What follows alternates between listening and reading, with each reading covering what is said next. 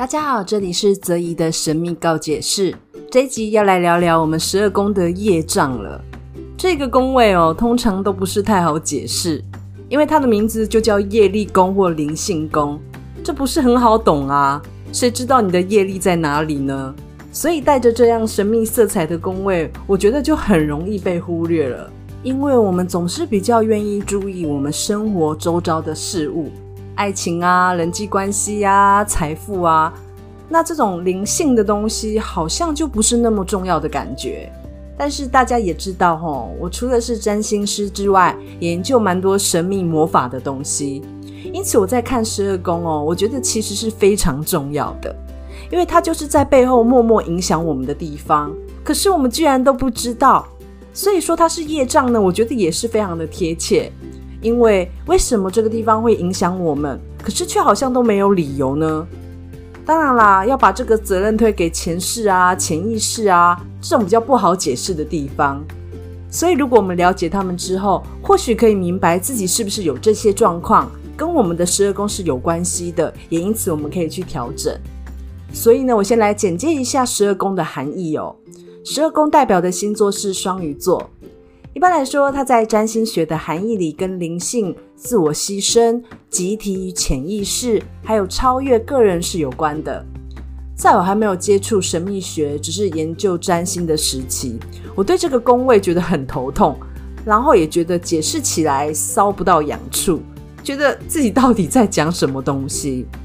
可是接触神秘学后呢，我才知道灵性的力量比我们想的都来得更猛烈。有时候觉得自己根本就是宇宙里面的一颗沙子啊，怎样被安排的都不知道呢。然后我们人类呢，还在那里得意洋洋的，觉得可以控制一切。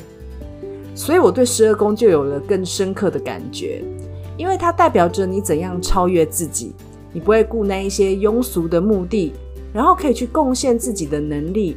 并且你会非常的去认同这个部分。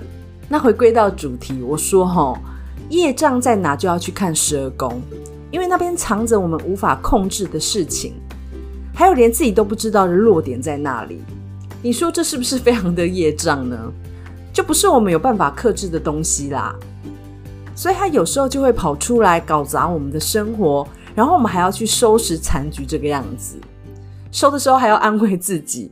这就是我们的功课，有够累，有够辛苦的。这如果不是业障，什么是业障呢？那为什么它代表牺牲，又可以是超越的？因为一旦能克服这些难以控制的东西哦，你会重视的东西就会不一样了，不再只是那么肤浅的人生的食衣住行就好了，会变得比较宏观，然后有一些灵性的角度去做对社会有益的事情，而且不会只是满足自己的欲望。我在占星大师素当代占星研究里面有看到他解释这个宫位，他说的很有趣哦。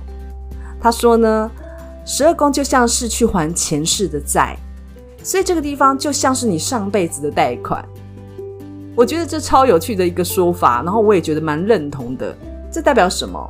上辈子的贷款，你这辈子还当人，所以你是不是要还债？你要怎么还呢？就是呢，你这辈子要做一些有价值的事情来偿还这个债，所以说它是业力，我是真的觉得很像。不过我想，十二宫有一堆行星的人，现在应该吓死，觉得自己上辈子是欠债大户吗？要不然怎么一堆行星在这边？我倒觉得也不是这样判断的，也不用这么害怕啦。也许这种状况就是这个债务对于此生的生活状态的影响，你会是比别人多的。也就是说，在灵性的这个部分，你需要更多的去注意，因为它影响你的生活的一些面向，是你更看不到，然后非常的隐晦的，然后你自己却不知道哦。你要解决你这个感觉或这个生活上的困难，也许这样的人他要从这边的下手，他要从十二宫这边去解决的几率是更高的。那如果你的十二宫是空的，没有行星，你可以去看这个宫位的星座是什么。然后去找这个星座的守护星在哪里。像我的十二宫是巨蟹座，巨蟹座的守护星是月亮，而我的月亮在十一宫也是巨蟹座，所以我的十二宫跟十一宫就有比较多的关联可以去解释。所以你也可以去找找你的。如果你的十二宫没有行星的话，哦，可以去看一下这样的关联。所以这个十二宫上辈子贷款的观念哦，也可以去解读说，这个地方的星座就是你的弱点，然后你要克服这个弱点。然后为什么会有这种弱点呢？这就是前世未解的问题。我十二宫在巨蟹座，我还蛮容易对信任的人掏心掏肺的。然后呢，后来就会发现被表个半死，这我人生的问题不断的循环。不管我在外面看起来有多凶都没有屁用哦，只要遇到这样的问题呢，就非常容易就是鬼打墙。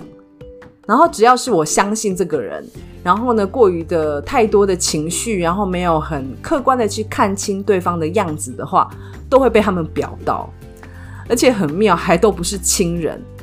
那大家刚刚有听我讲嘛，就是我的月亮。巨蟹，它就是在十一宫，所以呢，好像比较有关联，都是朋友或是团体里面的人会弄到我，有够可笑。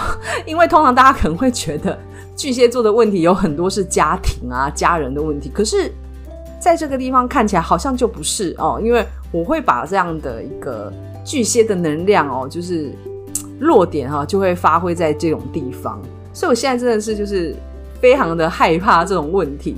可是呢，我又不能不去面对哦，所以这为什么？就是后来我就是做了很多的疗愈，然后一些智商、心理的智商，还有呢，对于就是个人的情绪跟他人情绪怎样去影响我们生活这个地方，我会有非常多喜欢研究的部分。这个部分就是我的弱点。那这个弱点我要克服，我要怎么办？我要去了解它。所以说，每个人的业障不同啦。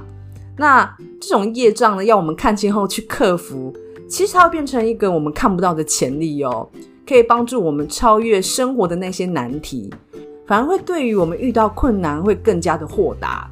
就像我刚刚讲的那个例子啊，就是因为我在这方面，所以呢，我就觉得我要去了解它，因此我是不是就可以拿来帮助别人？我觉得这就是一个比较正向的循环，虽然。十二宫这个位置，我们觉得听起来就是不是很开心，因为谁喜欢欠债，对不对？可是如果在灵性的角度里面，我们会身为人，就代表说，哦，我们还没有办法，就是你知道吗？成仙成佛的话，那我们一定还是有一些挑战要做的。那所以呢，嗯，十二宫这个挑战就是我们必须去看到的部分哦，上辈子。你的弱点，然后你没有解决，然后这辈子你要过来继续把这个弱点给完成。所以它这个地方呢，它显现在我们这辈子的感觉就不是那么的舒服。它不会是什么礼物啊、祝福啊，它会给你一种制约的感觉，一种困难的感觉，甚至呢会有一种罪恶感。所以大家可以去看一下哦，你的十二宫是哪一个星座，然后呢再去找出它的。呃，守护星在哪一个宫位？然后呢，这样去对照一下哦，看看这个位置的星座或那个位置的那个宫位之间，跟你的生活上有什么样的呼应的地方。所以，既然是业力的宫位，我们有时候可能会想逃避它，因为没有人喜欢还债，就是大家会觉得说，呃，去碰触到这个地方是让人家非常的，你知道吗？不是那么的舒服。可是呢，我觉得大家真的要面对，因为呢，如果你肯面对的话呢，你会在里面发现到说一些你不知道的面相跟潜能可以发挥出来。所以十二星座呢，在十二宫的话，你可以把你的那个星座套到十二宫里面，然后去解读它，说，呃。在这个里面，你是不是缺乏了这个星座的特点，或者是忽略了这个星座的特点？又或者呢，是这个星座的特点，它的问题过度的严重，然后影响到你？这个呢，嗯、呃，它没有办法是用一个面向去看的。我怎么说呢？就是有可能，如果十二宫里面是金牛座，那也许他的业障有可能是他可能比较不理解现实生活状态是什么。因此呢，是一个比较难以守成、难以接地气的，但是他也可能是过度的发展金牛这个位置的一个特质，导致他自己其他事情呢状态呢都不是那么好。比如说，可能太爱钱，嗯、太过现实，然后太过的固执。不想要用菜单式的跟大家讲解这个部分，因为呢，他很难说，他也要看我们其他的部分会是什么样的一个状态，我们才可以知道说，哦，这个人他整个星盘看起来，那他的业障到底在哪里？这个留给你们自己去观察自己的星盘哦。因为如果你呃喜欢听这种宫位的解释，那我相信。你对于星座的尝试不是只是限制于太阳星座而已，你会有更多的想要知道的地方。那所以这个就留给大家自己去想象一下哦，去观察一下自己的一个部分。那我再举个例子，让大家更好理解一下。譬如说，呃，如果这个人的十二宫是摩羯座，那也许他有可能他的业障是他这辈子对所有的事情都很容易有一种受苦的想法。或者是说呢，他也可能完全是一个毫无自律的人啊，就是这个这个过多过少的这个问题，有也许就是会产生在这个呢一个人生的一个状态上，呃，这个留给大家自己去慢慢的解读。今天呢，就是想要跟大家好好聊一聊十二宫的概念。那十二宫的概念呢，如果你觉得用灵性，就是这种什么还债这种，你感觉非常的负面，非常的不舒服。那我们也可以用另外一个想法，你可以把它想，比如说比较是心理占星的部分，那它可能是一个潜意识哦，潜意识的部分在影响你外在的一些行为哦，所以呢，我们也可以去看一下你现在的人生的有一些一些状况，有一些问题，然后呢，你觉得那个鬼打墙的模式不断的重复，可是呢，明明你该做的都做了，你该该找人家帮忙你也帮了。然后你自己也觉得呃自己调整的已经好像已经想不到什么方式可以再突破，那我就很建议十二宫位置就好好的去研究一下，去看看哦，是不是有一些东西隐藏在下面，但是我们没有发现的呢？哦，这个这个呢，嗯、有点就像是你的信念，然后你的潜意识，还有你自己的一些认同的一个部分。那如果呢，你像我就非常能接受这种这种灵性的概念的话，你就会想说：哎呀，上辈子贷款，我这辈子想赶快还啊！所以呢，我呢要让自己成为一个更有价值的人，我要让自己的潜能发挥出来。也因此呢，比如说像我十二宫巨蟹座，我倒觉得我发挥的还不错哦，就是。呃，因为自己的情绪上很容易受苦受难，然后非常的敏感，也因此就是这个痛苦哦，带给我一种想要超越的感觉。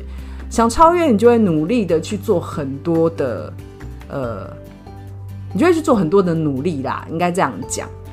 也因此可以帮助到别人，那也帮助到我自己。那这是不是就很有十二宫那种牺牲超越？可是同时我也不会就饿死啊，这种。牺牲的概念，并不是代表说你就要让自己过得很惨，好不好？就是说，呃，它的含义是非常多面向的哦，不要把它想的就太可怕。那这是我今天想跟大家聊聊十二宫的部分啊，有什么问题呢？欢迎大家就是可以就是在我的泽怡的人生青红灯，或者是泽怡的心灵疗愈空间哦，私讯我哦。跟我分享你的感觉，或者是你有什么问题想问的，都欢迎大家私下来问我。好，那今天的节目就到这里，我们下次见，拜拜。